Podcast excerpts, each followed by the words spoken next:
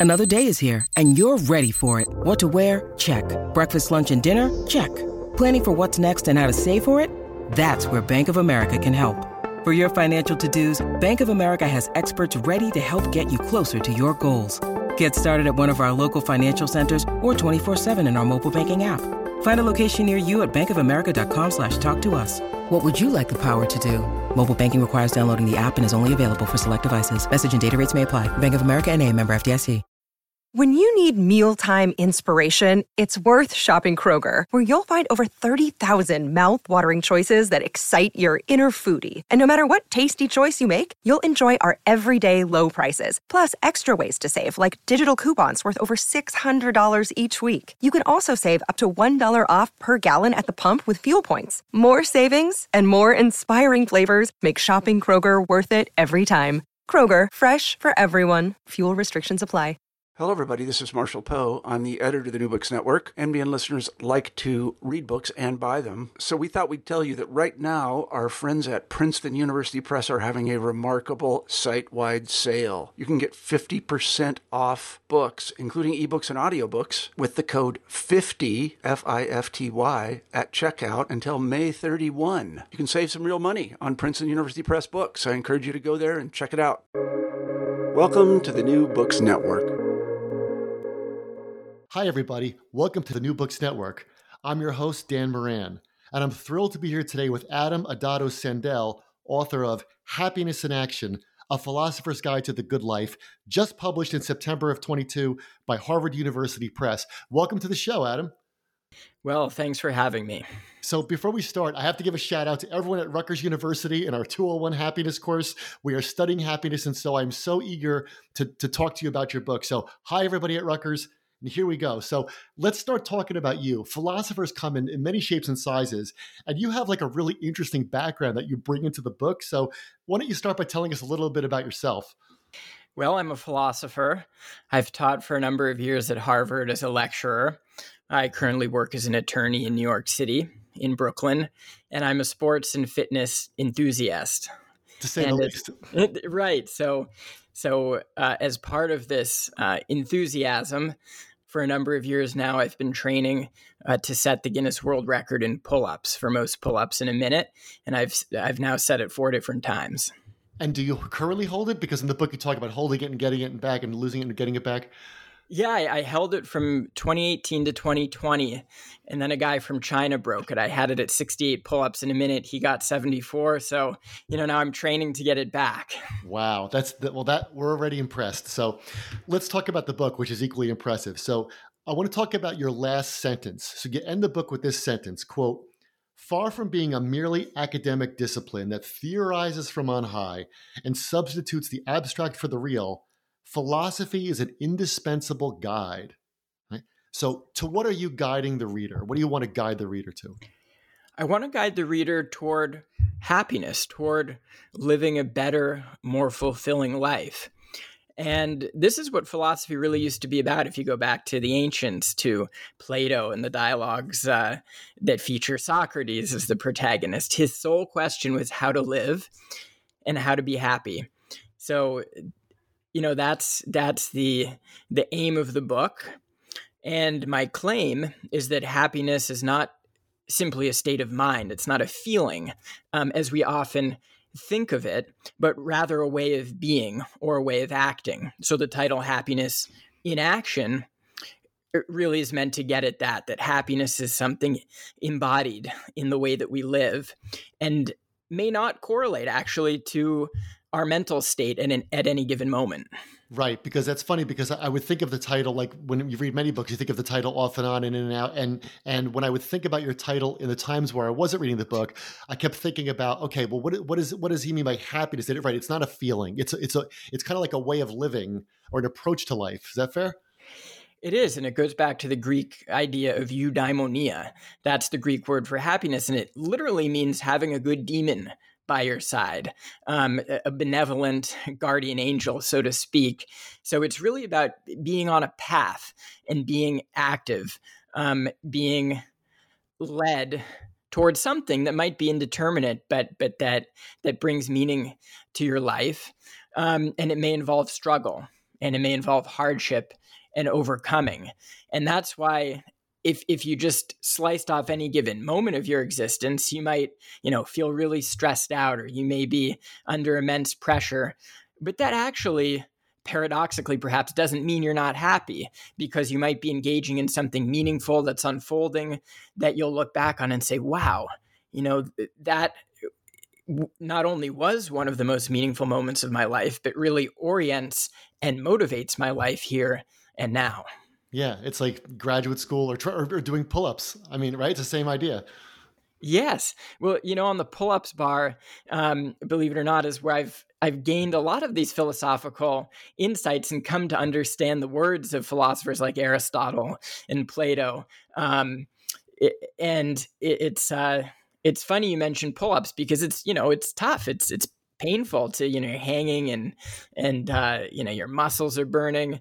So from the perspective of a, a, feeling or mental state, you're you know you're not happy, and you know psychologists these days hook you know people's brains up to brain scans, and it shows the stress levels in the brain, and you know many claim that okay we can track happiness in this fashion, but I don't think that's right, and part of the reason I don't think it's right is through this this experience that you know it's kind of a niche activity doing pull-ups but i think anybody can relate to to struggle um, and suffering in ways great or small um, that ultimately are are meaningful and and fulfilling and therefore definitive of happiness. And that's why the pull-up example is so great because it's it's something you do purely for its own sake. Like it's not it's not like this book isn't called like um happiness in action colon how to get a better job or how to how to get to the next thing. Like the pull ups is you and the pull up bar and, and that universe, and that universe kind of like epitomizes kind of what you talk about in the book. Yes. Well, there's a, a very interesting tension with pull ups because on the one hand, you could, it's very goal oriented. You know, you want to get more of them. You know, you, maybe you want to set a personal best or, or a record, but beyond whatever goal you might have, is the intrinsic joy of the activity itself, something that, at least in my case, I do for its own sake. And drawing on that personal example, I make the larger claim in the book that happiness is not only about activity, but a certain kind of activity, namely activity for the sake of itself and not simply for the sake of a goal. Right. You talk about the relationship of happiness to meaning, you know, and of meaning to struggle and that's you know those things have to go together. Exactly. And and i think this tension between defining the worth of our activity in terms of goals how close we are, we are to those goals um, whether we succeed or fail and the embrace of the process or the activity as something meaningful in its own right is a tension that is always with us um, you know, I, I feel it in pull ups, but in other activities, you know, writing a book, you want to publish something on time, you want it to be well received. But but more fundamental than that is is the process itself of writing and of clarifying your ideas and the joy of of just making something apparent to yourself that was kind of hazy before. Um, and that this process is is open ended. It's it's never ending in a way, and it, it, there's something wonderful about it.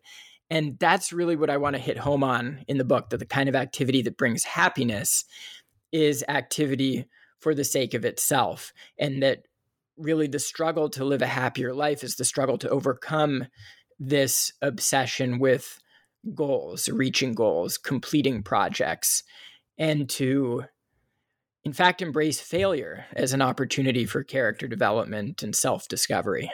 Yeah, let's talk about that because you talked about, you know, setting your goal on the pull-up bar, but also one of the biggest takeaways I had from the book was the way you made me as a reader question what you call the goal-oriented society, right? So the whole time we're raised, you're told, you know, junior year in high school is very important. Then you got to go to college and it's the next thing, right? We're supposed to have goals. And you're not like it's funny, you're not anti-goal, but I want to read something from the book where you where you say this. You say, quote, rather than thinking of one's life as a plan to be executed, we should conceive a good life as coming to clarity and articulation through encounters with the unbidden.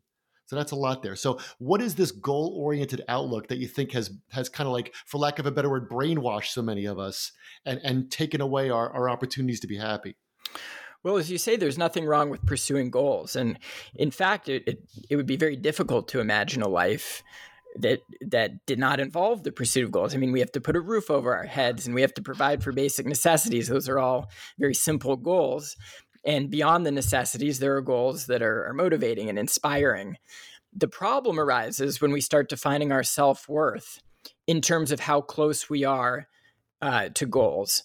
And when we start defining you know what may what what will make my life complete um, in, in terms of success and achievement. And especially when we start converting activities that we we really ought to appreciate for their own sake and that we probably began to pursue in the first place because we love them into things at which we might succeed or fail and you know take that burden upon ourselves that can be really stifling especially as as as we mature we become adults and you know become immersed in a career and it's very easy to lose lose the joy of of what you do uh, because you're looking around and worried about how other people will judge you, worried about success, you know, relative placement in a, in a social hierarchy, and that can be very damaging to to our our happiness and our freedom and um, really our agency uh, as human beings. Yeah. So, do you think to what extent do you think the goal-oriented society has affected what? Maybe I'm maybe I'm wrong about this, but it seems it's affected people in that fewer people have hobbies. I don't know if you ever noticed. It seems like fewer people have hobbies, just things they do for their own sake, right? Because the goal-oriented world is kind of like, well, what's that going to get you, or what's the what's the point of doing that, or spending all this time on something just for its own sake? Do you do, do, do you see a conflict with the, the, the hobbyist and the goal-oriented society?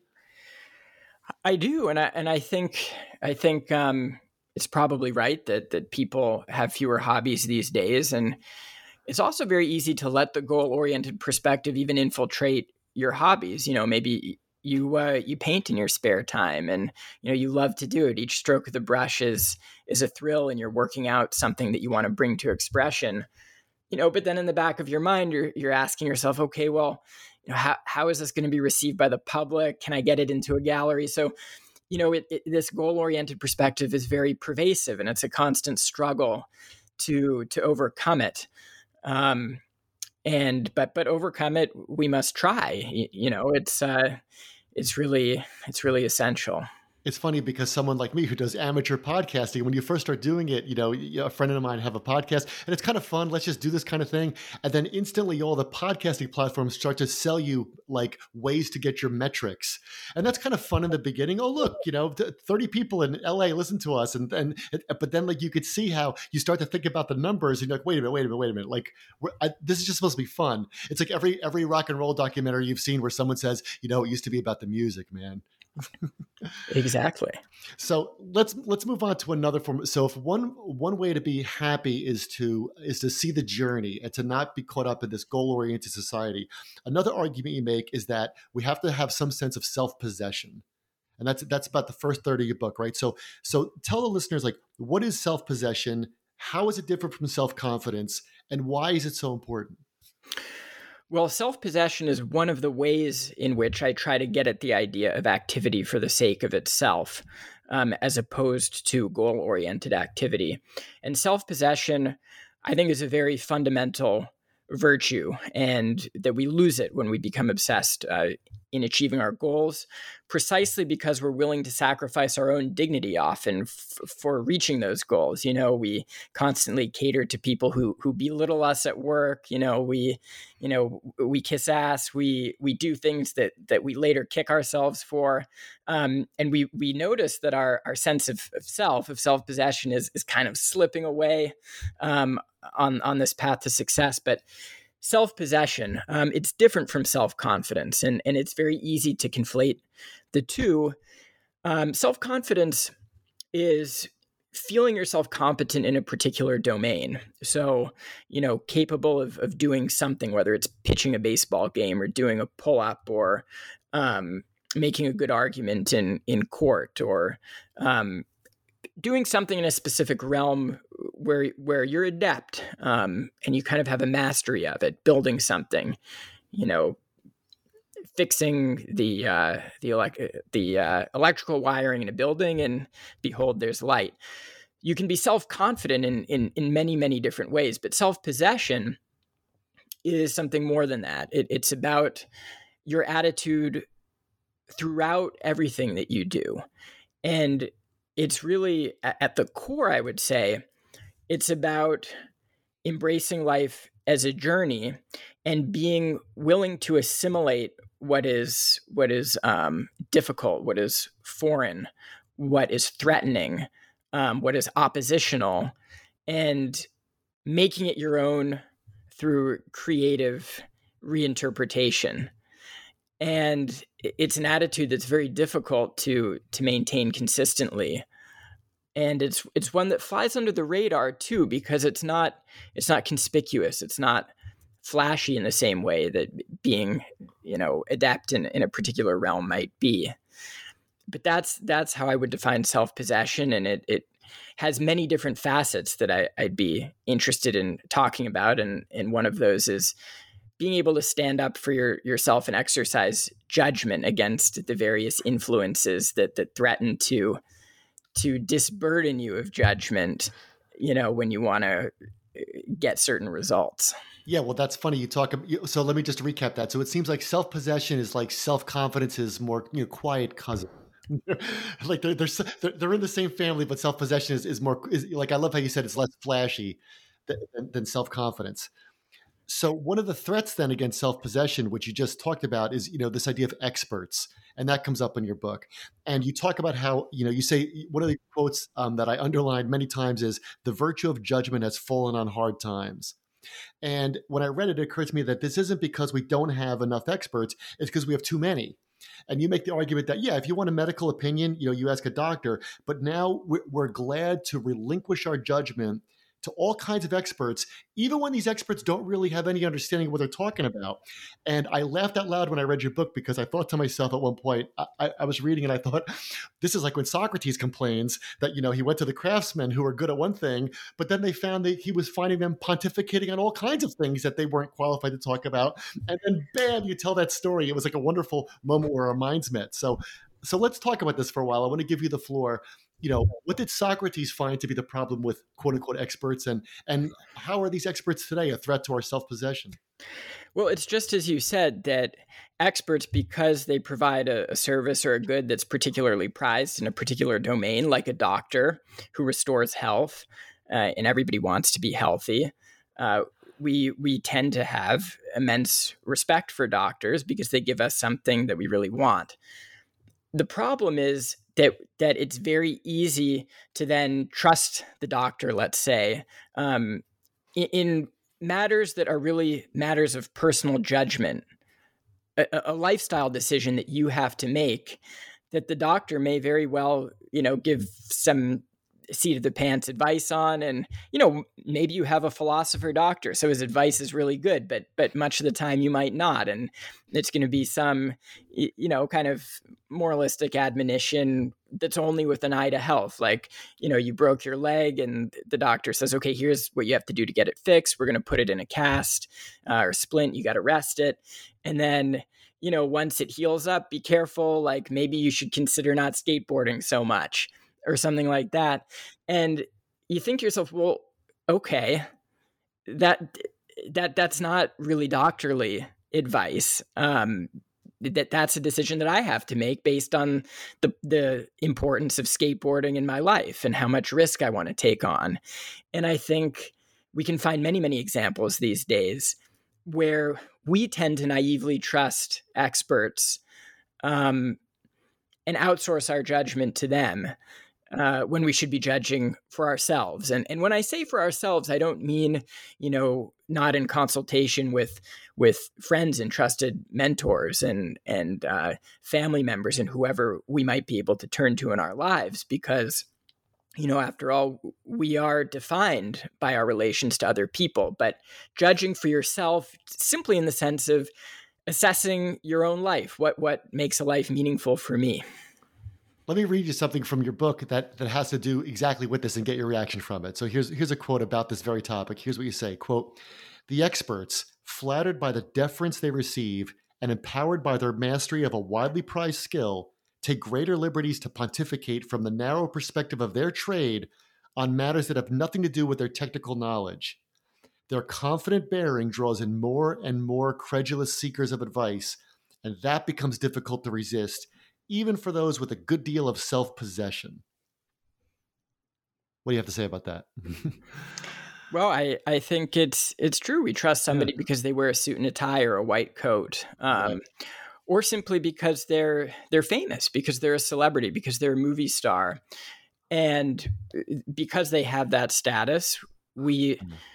we take what they say as if it, as if it were God's word. Yeah. Um, they have a blue check on Twitter or something. That's exactly right, right. Exactly, and and this it, it's not to say that that celebrities and and experts can't also make very good points about life in general, but there's a real risk that we trust them simply because of their title or their reputation or status. Yeah, so we're living in the era of the hot take, and that's dangerous to our self possession. It is. um, there's a great Simpsons where Homer Simpson meets um, meets uh, um, Paul McCartney and tells him something, and he looks at the camera and says, "Rock stars, is there anything they don't know?" but Homer, of course, Homer, of course, means it literally, and you're trying to make us say, "Well, you know, th- just be careful who you get your advice from." Exactly. Don't don't become Homer Simpson. That'll be your next book. Okay, so let's let's talk more about losing our agency. So you have a section about life sapping technology. Those are, those are your words, life sapping technology, and you talk about how services like Netflix and Spotify they lessen our agency and our self possession. So when I read that, I was right there with you. I, I, was like, this is exactly right. You talk about how, you know, the algorithm learns what we want and it gives us more of that and that the recommendations we get from netflix are are in a kind of sense like they're fake recommendations because they're based upon what we already like. It's not like when we used to go to blockbuster and have a happy accident right? And i've talked to other writers who have who have talked about the radio and how like the the radio now is gone so you don't get random songs you wouldn't want to listen to otherwise and every once in a while here's something oh that's kind of nice right? So so i read that. What fascinated me about that chapter though that I that I really really had to ask you about was when you talked about the GPS and about mm-hmm. what the GPS is doing to our agency because that had never occurred to me in a million years. So can you can you tell our listeners about how the GPS comes up in your in your argument about self possession? Well, the GPS is ubiquitous these days, and, and I fall guilty to this charge all the time. You know, you look at the blue dot on your phone as you're walking down the street, and it tells you whether to turn left or turn right. You've got it up in your car. And there are certain circumstances when you would when you would want a GPS. You're rushing somebody to the hospital and you need to get there as fast as possible, and that goal really matters. So you're not going to wing it. You're going to, you know, unless you know the route, you're going to look at the GPS. But the the problem is that we trust the GPS, we rely on the GPS all the time. Um, at least I catch myself relying on it way, way too much. And what we lose is the ability to interpret our surroundings and to find our way around in the world. And I think that loss actually implies a loss of responsibility for the world around us as well, because we lose appreciation for landmarks, for the the layout of a city or a countryside through which we're driving, uh, because we're we're simply following the you know the the route that that Google tells us to follow. And you know, some might say, well, this is this is wonderful because it liberates us, you know, to just gaze out the window and and uh, appreciate without having to worry about which way to turn, and and maybe you can take in the scenery better that way. And I'm skeptical of that. I mean, in principle, it could be true, but I actually think that a concerned attention to one's surroundings. When you really are kind of lost and have to find your way around or you don't know the route so you you used to open up a map and look at the map in advance and you would have to interpret the map you know that that there is really something to that and and you appreciate your surroundings more you know when you when you're looking at the map and you see okay there's there's the indication that there's going to be a mountain on my right and then the exit on the highway is going to be you know just a mile or so after that. It, you know, you know what I mean. You you have a yeah. It's it's it triggers your imagination right. because you know a map is not the same as GPS, even though it's one could say it's a technological step in the direction of GPS, but it it's really fundamentally different because it engages your agency and imagination in a way that the blue dot on GPS simply doesn't, or the voice that just tells you where to turn. Um, and I do think that that this is this is a real loss. And and if I may uh, uh, offer an anecdote from from growing up when I was in school, when I was in seventh and eighth grade, I had a fantastic history and geography teacher, and one of the main things that we had to do was to make maps. And we would have these great big sheets of of mylar, you know, like uh, four by four feet or something like that, and, and we would we would unfurl a, a, map and we would trace over it. And we would have to then find cities and rivers and, and mountains and, and uh, we would have to adorn the map with with local uh, you know wildlife maybe or historical sites.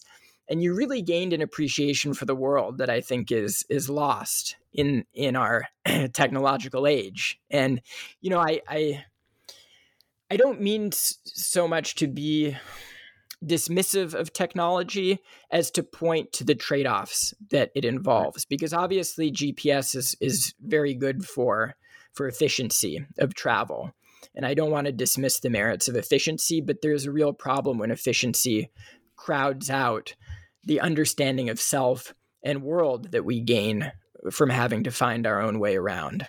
Yeah, like you said about efficiency, right? Is is you know the the downside of something like Spotify is you have fewer happy accidents, but at the same time, like I love it because if I want to hear a certain thing, you know, I could listen. You know, it's right there, and so it, there's it, it, trade offs is a great way to describe that. Yeah, it's a trade off, and I think we lose we often lose the sense of trade off. It's also funny what you said about GPS is, is that people will still leave them on even if they're going to a place they know they're going because they just want to see what time they're going to get there. Do you ever notice that? Or I want to see what the traffic's going to be like. And it's kind of like, well, you can do it without, uh, you know how it's going to take you 20 minutes like it takes you every day. But it's kind of funny that like it's become like a, almost like a, uh, like a, like putting your seatbelt on. It is. um, it's funny too what you said about seventh eighth grade because I remember my my dad used to say, you know, this is he, you know, he passed away like a, probably around the era of MapQuest, but um, to his generation, you should know all the roads around your house, and you should be able to use compass points. And he would say things go, you know, east on on you know the five sixteen, and and they they all just assumed that you could just do it or look at a map if you had to. The idea it was almost like like a GPS would have a GPS would have been beneath them yeah, there's something admirable about yeah. that. Well, yeah, and you talk about Odysseus as as the ultimate, you know, character in literature, right? Who who just certainly doesn't have a GPS. He knows where he wants to go, but the point is that going there is the point, right? So so what is it about Odysseus that you, you use him several times in the book? You know, why is he such a great figure to draw upon for your argument? Odysseus is the paradigmatic adventurer. Right and he's got a goal. He wants to return home after this victory in the Trojan War, and, and he's on his way home. And then all of these misfortunes befall him because of the, the wrath of the gods, and he finds himself on this journey that that we uh, that is handed down to us by by Homer in in the Odyssey. And one thing that I find very compelling about the story of Odysseus is, is precisely that the the journey is what's of interest. Um, it begins in the middle of things, and although he wants to reach home, it's really about what he what he learns of himself along the way, and it's about how home, the very meaning of home, gets redefined in light of the struggle. So on the one hand, he's returning to the same home in Ithaca, but on the other, he is returning with more that Ithaca takes on a new meaning. It resonates in a different way because you know your beloved wife Penelope, to whom you return home uh, after resisting the call of the sirens and fighting these monsters like Scylla and Charybdis, um, is the same wife, but but your commitment to to to your wife in that circumstance is, is different. It takes on a new weight, a new meaning, and so there there is this um, there's this intrinsic character to the journey that that defines the end. So the end can't be separated from the path to reach it. Yeah, it's it's not just a literal odyssey. It's the you know, it, that's that's a big part of your book because that's the it's the journey you go on. You know, philosophically, you know, as you go through time. Um, all right, let's switch gears for a little bit because as, as somebody who loves film as much as I do, I, I can't resist bringing up some of your movie readings in the, in this book, which I think are terrific. So, um, I want to talk about the first one. When you talk about greatness of soul, and you talk about Aristotle, what Aristotle called greatness of soul, you decide you're going to illustrate that with The Apartment, the great comedy by Billy Wilder. And in that movie, um, to let our listeners know, in case they don't know it, Jack Lemmon is this, he's a, a, figuratively and literally small man named Bud Baxter. He's, he's a nobody at this company who lets all of the executives use his apartment as kind of like their love nest for all their illicit affairs. He has to wait outside until they're done. His job is to supply with liquor, empty the ashtrays. I mean, he's really, really, um, you know, being used there. So what lesson do you give the readers about about greatness of soul and, and that movie.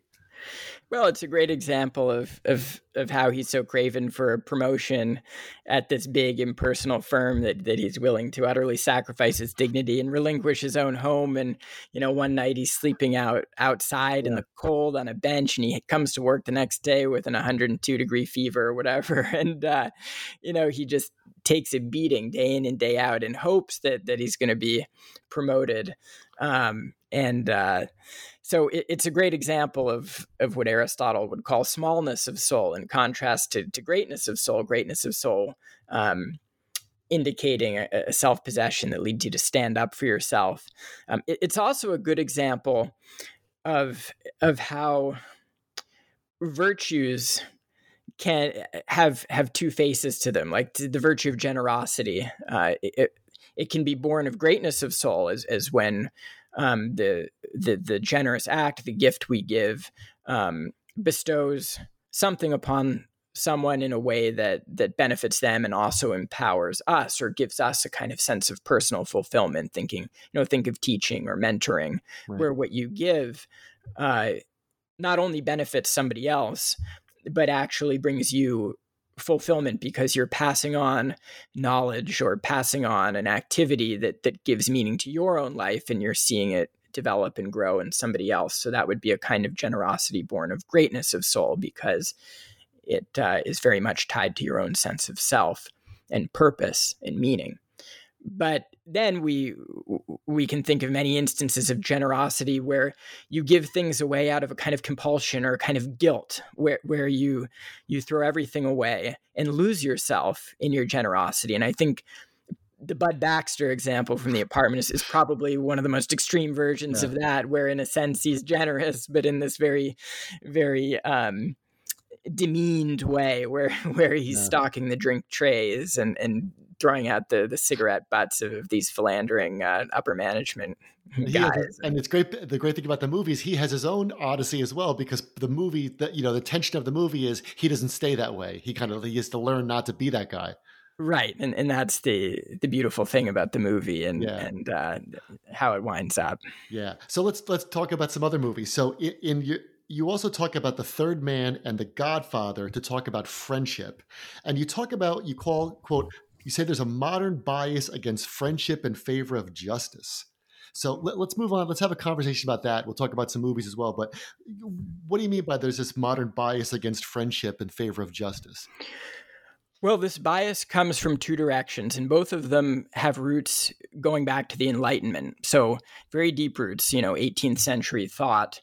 Um, the first idea is that universal concern um, is at odds with particular concern, particular concern for your family, your friends, your your country. That that really what what it is to be moral is to take equal concern for everybody, you know, regardless of mm. where they live in the world, regardless of whether you've ever met them, regardless of their relation to you. And that this is really the apex of an enlightened moral consciousness and that, that friendship is is really only a kind of limited good at best and at worst is a kind of tribalism you, you, know that that detracts from universal duty because you give your friend special treatment and today when we denounce um, favoritism nepotism even it, it, grows out of, of this enlightenment ethic very familiar idea that that we really um,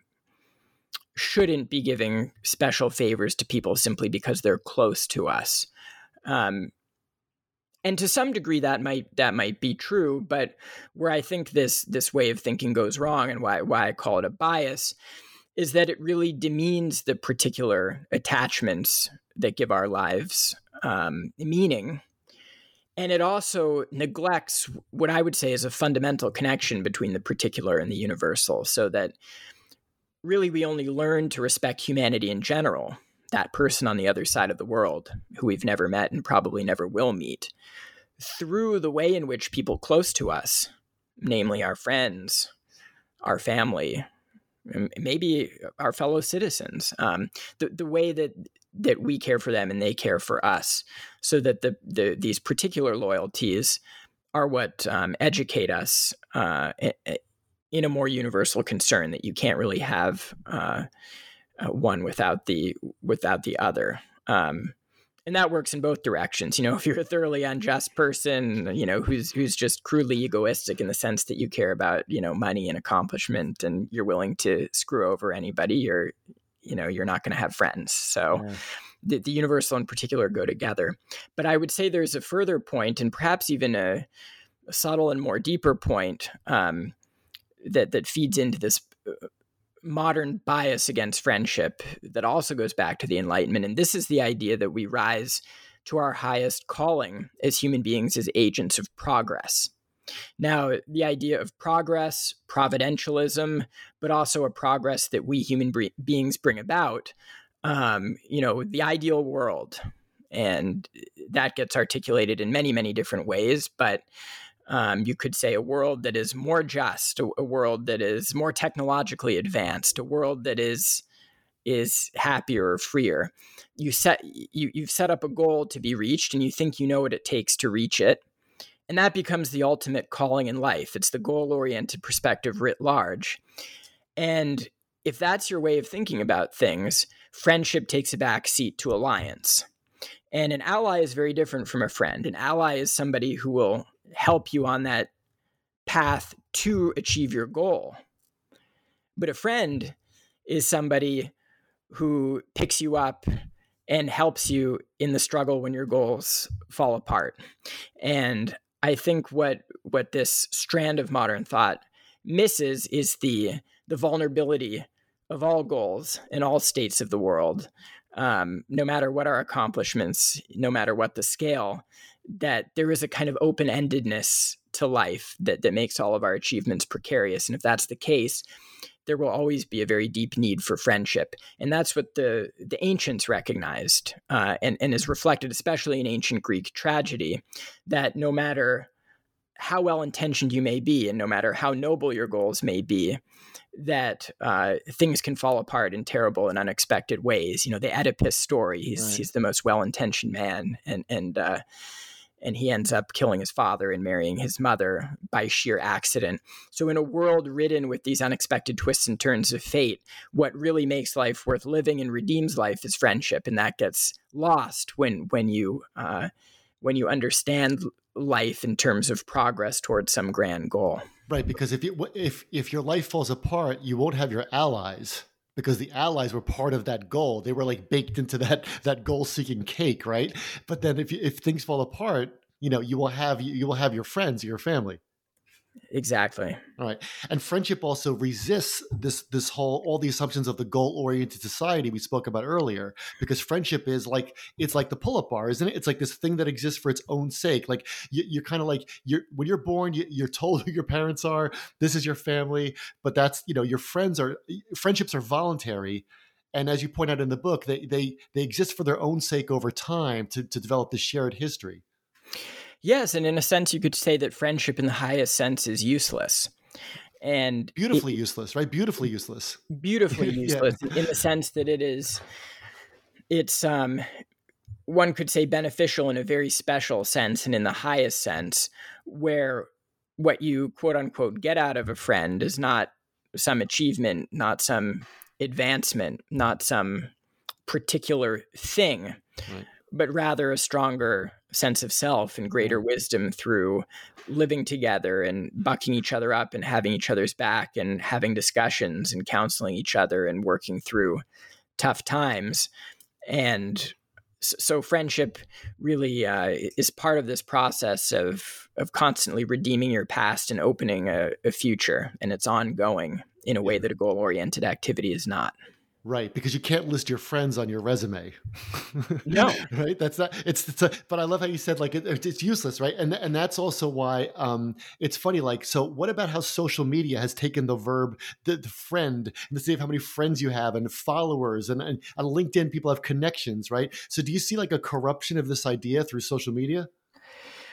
Uh, uh, for sure. And I, I, think we all understand on a certain level that our social media friends aren't true friends but the very fact that we use the term friend right. and and that it for this very um, kind of uh, superficial or instrumental relationship, you know, counting up how many friends we right. have. Um, I'll unfriend you. I, am going to friend you. Right. It, that in itself is very interesting that we use yeah. the term friend right, so unthinkingly in, in that way. And right. it, it, does speak to this uh, hollowing out of what friendship really means. Yeah. Let's do another movie because on the subject of friendship, you offer a long reading of a, of a second great Billy Wilder film, and that's Double Indemnity. And you talk about how that film was very much about friendship. Now, this is, I, I, you know, that's one of my favorite movies. I've seen it a thousand times. It might be the last movie you think of when you think. So, so what's a great movie about friendship? I think a lot of people wouldn't put Double Indemnity up there at first. It wouldn't occur to them at first because you know that movie is so razor sharp and cynical and dark and and uh, for all the reasons we love it, and that everybody still loves that movie today. But what does that movie, that that dark, you know, crime thriller, tell us about friendship?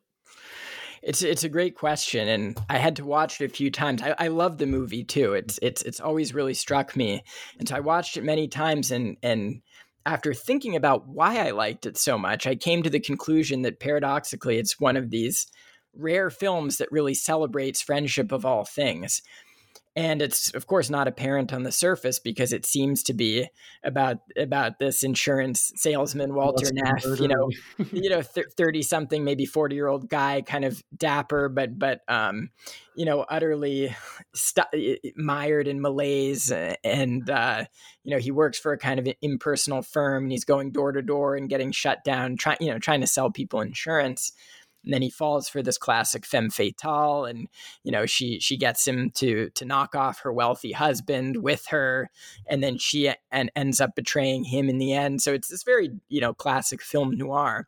But what really intrigues me about the movie and why i think it's a celebration of friendship is the byplay between uh, Walter Neff, this this dapper salesman who goes down the path of self destruction, and his his colleague Barton Keyes, who's who couldn't be more different from him on the surface, mm-hmm. who's this brilliant false claims investigator who works for the firm, and you know he he's everything that Walter isn't. You know he's short and stout and, and kind of ugly and and but brilliant. He's got this mind that won't quit, and and he's got this forensic intelligence that that's uh, quite impressive. And uh, he's always sick to his stomach because he's trying to get to the bottom of the false claims cases that he always solves. And, you know, Walter Neff's out on the road trying to sell insurance and, and smooth talk people into to buying it. And they couldn't be more different, but they're all, they're, they're such good friends. And, and you see it throughout the show, rather the movie, the, that, um,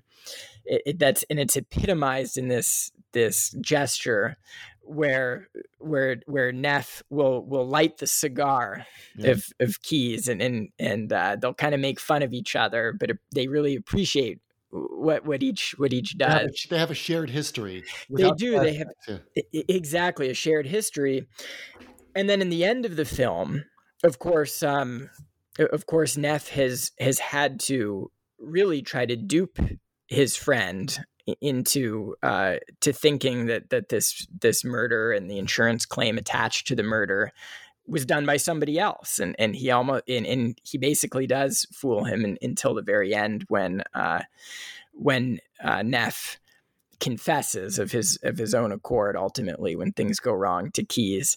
And uh, they have this reconciliation at the end and, and, so it's actually quite a sentimental, a heavily sentimental film, I would say, but a sentimentality that really works because of the dire circumstances that, that form the backdrop. Yeah, because when Neff is dying, he says to Key, and that's it's Fred MacMurray is Neff, and Edward Robinson is um is um oh he's yeah is Keyes, and you said they physically look uh, totally alike, and and you know at the end Fred MacMurray is is there dying, and he says, "See, he was right in front of you," and then and then Keyes says, "Closer than that, Walter." Yeah, you talk a lot. You talk a lot about that line, right? Yes, I and and uh, right after that, I believe is is when. Uh, Keyes in a reversal of roles lights the final cigarette that Neff will smoke. Yes. Yeah. And Neff says, I love you too, Keyes Yeah. Yeah. And so, you know, I love you. It's it's the most sentimental expression and in many settings would be a totally corny line. Yeah. But in this movie it's absolutely brilliant and quite moving and quite an affirmation of friendship. Yeah, it's brilliant because it's it's it's uh, you know, Neff gets to have his cake and eat it too because he's he can be a wise guy. I love you too. But at the same time like he really does love him like it, and he really does have a profound feeling for for Keyes. Yeah, yeah, it's great. It's great. So you uh, uh, you know, kudos to you because I, I, when I read that section of the book, I was like, oh, this is dynamite. This is dynamite. So, okay, so that's friendship. Let's let's move on to nature. Nature's another point of, of making us happy. You say that nature should be quote a potential partner in dialogue as we strive for self possession. Now that that might be um, out of that's out of context, but that could be the classic sentence that somebody who raises his eyebrow at philosopher says, Oh, come on, what does that even mean? Like, nature's a potential partner in dialogue as we strive for self possession. What do you mean by that? It's a potential partner. And how do we make that partnership happen? Well, let me start by a personal example to try to, to clarify that. I was on a I was on a run one day, a hard run. It was actually a track workout with a with a running club. Um, and it was like it was one of these really tough summer workouts and i hadn't hit the times i'd wanted to and i was you know you feel kind of lightheaded sick to your stomach and i was jogging home feeling kind of dejected. As i was jogging home i saw to my right a, a tree that had been cut down very recently pretty recently at least you know big fat tree trunk sawn you know clean at the base. But from the middle of this trunk, almost miraculously, were these green shoots now about four feet high springing forth from this this trunk. And i just stopped and and looked at it and i i said wow you know this tree had probably stood 100 feet tall and had broad branches and you know it was cut down by by human hands. And look now you know when you you thought it was totally done it's it's springing back to life. And it it made me pause in part, I think, because I was thinking of my own life and my own dejection at that time. And I thought to myself, you know what? Tomorrow begins a new chapter. Let's pick yourself up. Let's go running again and and hit the times that you didn't hit today. Um, and so this is what I mean by nature having something to to teach us of our own lives. And this interpretive uh, attention to nature gets lost, I think, in, a technological orientation to the world when we treat nature as mere resource uh, for our for our purposes. You know, a tree is used for timber to, um, you know, build houses, uh, so we we can clear away all the the trees we need to build all the houses we need and not think twice about it. And this kind of thoughtless uh, appropriation of nature um, for for our uh, for our, our own particular purposes, I think it's very damaging not not only to the natural world. I mean, people talk about that, you know, conservation and global warming and the health of the planet. So there's plenty of discourse on that. But the point I'm trying to make is very different. That what we really lose is uh, is an appreciation for nature as a symbol or as as a interpretive prompting for us to understand our own lives and to um, be more self-possessed. Yeah, you talk about. I mean, you give examples of a waterfall, of, of thunder and lightning in the book, and it's almost like you want us to have a like. A, you, it's funny you said you're. It's not a conservationist argument, although that's in there. It's about. It seems to me you want us to have a Socratic dialogue with nature. Is that fair? Yes, and and the hmm. the very impressive thing about what Socrates did when he would speak to people and have discussions with people is that he had this knack for being attentive to what they said.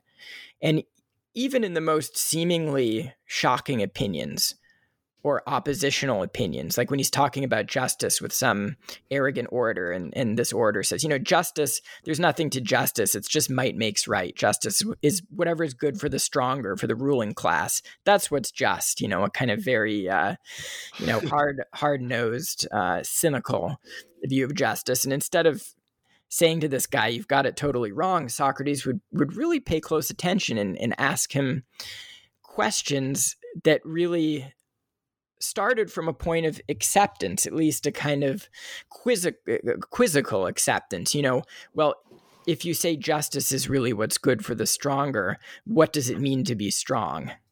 And don't strong people sometimes make mistakes about what's in what's to their advantage? And when they mis- make mistakes and order people to do things for them that will contribute to the mistake, is it just to do that?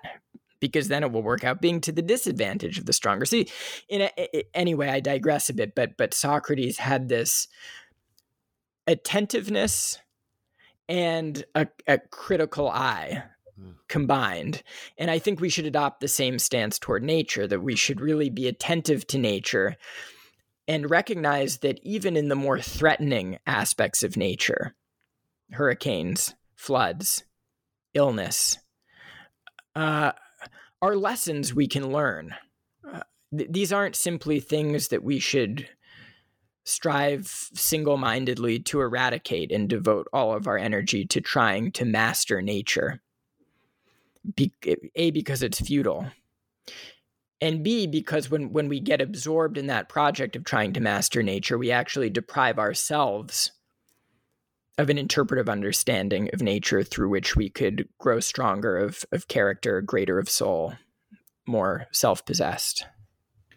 So touching on this idea of of how we're supposed to read quote unquote in air quotes nature you talk about um, you take shots at the Stoics, and you take a lot. You take a lot of shots from the introduction of the book. You take a lot of shots at the Stoics, and you know, you know, full disclosure, like many people, here's I have my copy here. I'll hold up of Marcus Aurelius. You know, yeah. and, uh, there he is, and and mm-hmm. and uh, you know, I've read it many times and enjoy it. But you argue that the Stoics, you argue that they're wrong about a lot of things, but you say they're especially wrong about their view of nature. So, what do the Stoics, who are very hip nowadays, right? What do the Stoics have wrong? What do they get wrong about nature?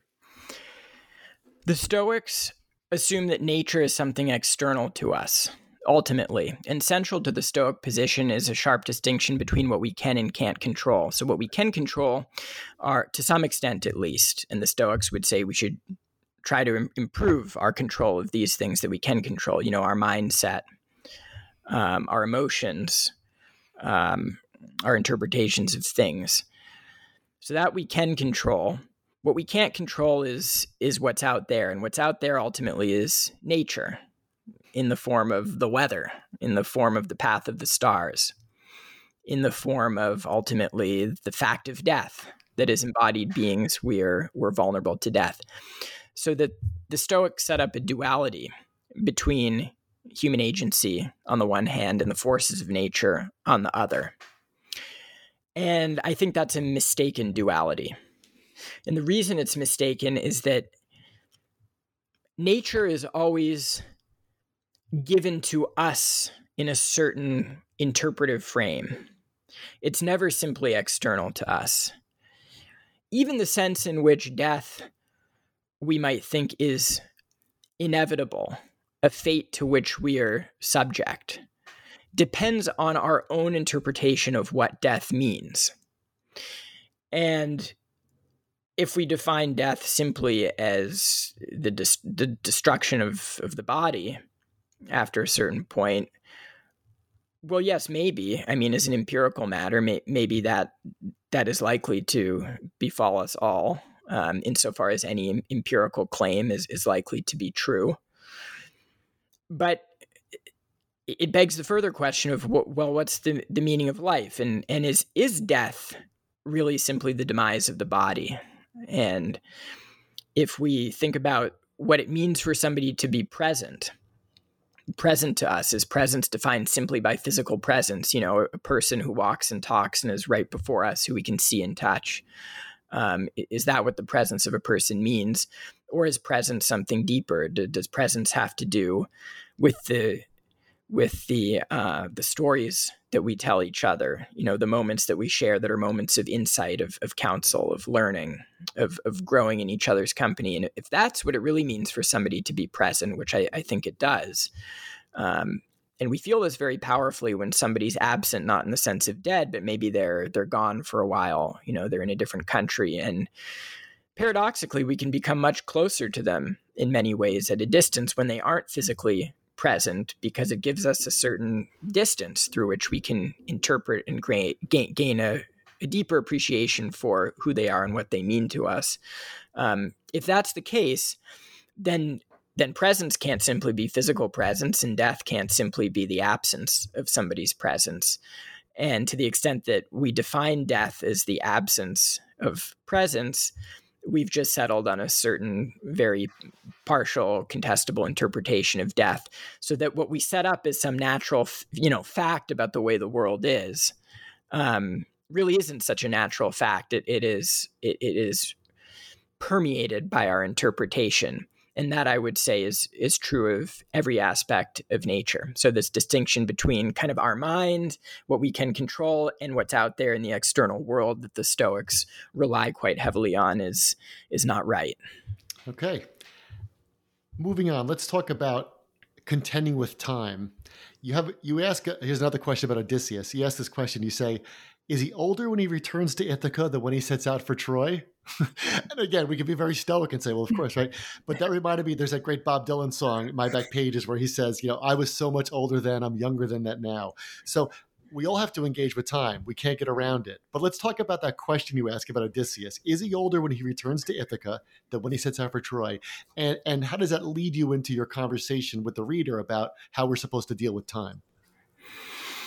Well, in an obvious, f- familiar sense, well, if if his beard is grayer and his skin is more wrinkled, we say, well, of course he's older. Right.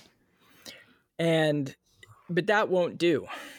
Uh, that's not sufficient because we've decided to to define time simply by reference to certain states of the body. And it's even a mystery why we ascribe the term older to that physical change that if we just look at physical states of the world around us we'll never get to the sense in which time is passing or we're getting older. Uh, we look different. Maybe there's certain things physical feats that that we can't do anymore that we could do before but to get from there to the claim that I'm growing old or that time is passing right. um, is actually quite difficult. Um, and you may not be able to get to that claim. I don't think you can simply from the observation of physical traits, but we're habituated into thinking of the passage of time by reference to the body in these ways. But time uh, is such a, a difficult concept, and it's it's a concept really that I've struggled with the most in the book.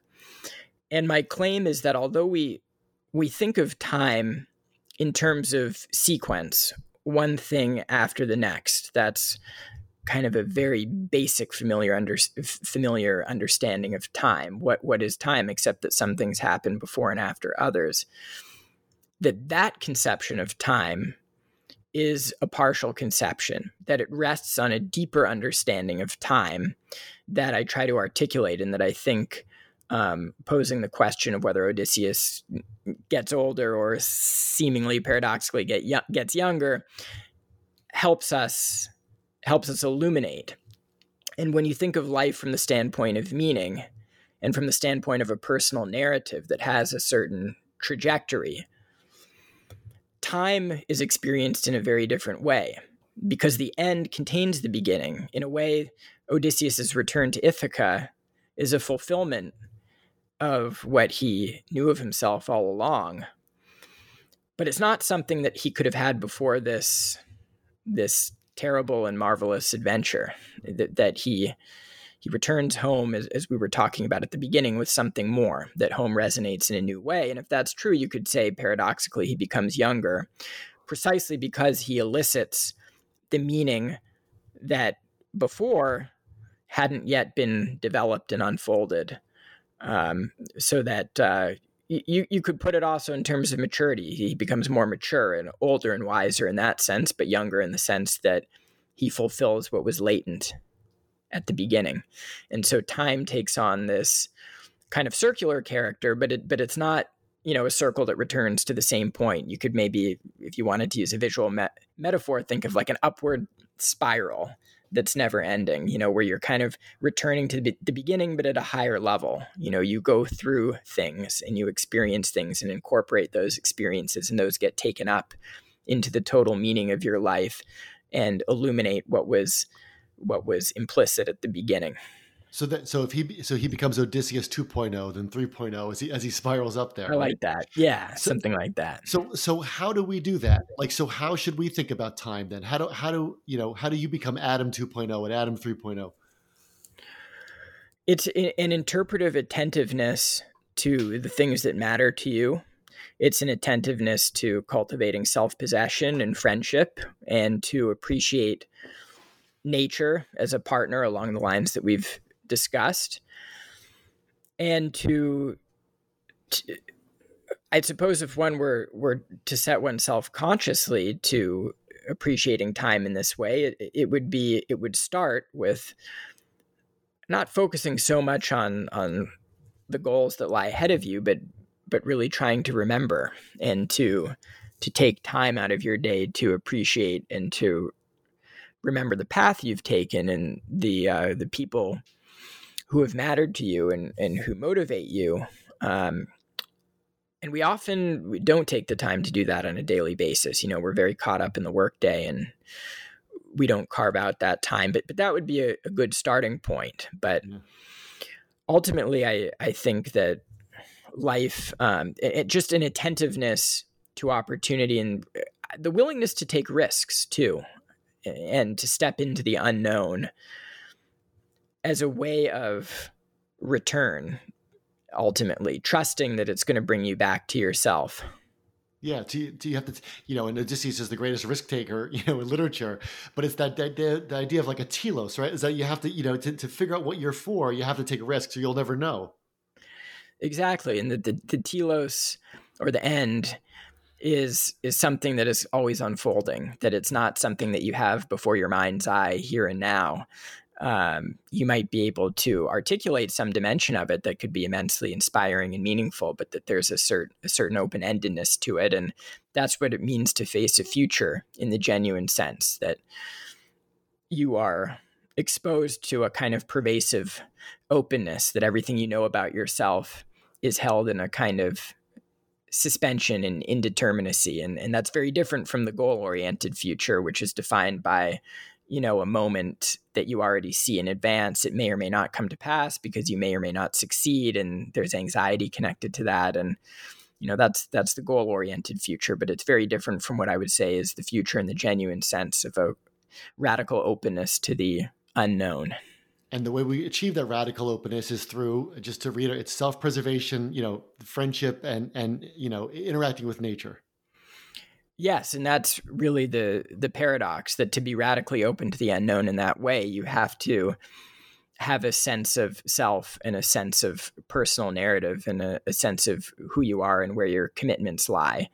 And only when you have that can you face the future and its radical openness. And I, I, think it's captured very powerfully in statements we we say all the time, but don't necessarily think through or take the time to to think through. Um, when we say, for example, no matter what, I'm going to stand by your side. And on the one hand, it's a, it's a it's it's the strongest certainty that can be had in the world. You know, a loved one who you're going to stand by on the other hand, it, it invites, it tempts the future, and and that statement only has meaning and weight if you assume that the future is going to throw some obstacles in your way that you can't foresee. Yeah, or a phrase that we hear all the time you, is, um, you know, we should live in the moment. We should live in the moment, right? But what does that really mean to what does that really mean to live in the moment? And I think that your book talks about that a lot in in in ways big and small. Yes, and and the uh, you know we there there's a lot of talk of of living in the moment and and being present, but we we need to to think of the moment as a, a kind of simultaneous closure or sense of self that's already established and at the same time a certain openness yeah. to the unknown and and in that sense to the extent we abide by that uh, that insight, we are always in the moment. That that life, in some sense, is a single moment. It, it's not um, a series a series of moments, or if you want to speak of a series, that right. that every moment in the series is a simultaneous departure and return. Right. It's only a series of moments if you're totally bought into the goal oriented society. Right, because the moments are, are serial precisely right. because they're steps on the way to something that you foresee and, and you can measure time in that way. Yeah, absolutely. Well, Adam, I have to tell you, it was so great talking to you today. I, I learned so much reading your book. I, I enjoyed every minute of it. The book is Happiness in Action A Philosopher's Guide to the Good Life by Adam Adatto Sandel. It's a great read. Adam, thank you so much for coming on the show. Well, thank you so much, Dan. It was a real pleasure to be on the show, and uh, I really enjoyed it. It was uh, a real highlight of my day to be able to discuss these ideas with you. Great. Thank you so much. See you next time, everybody.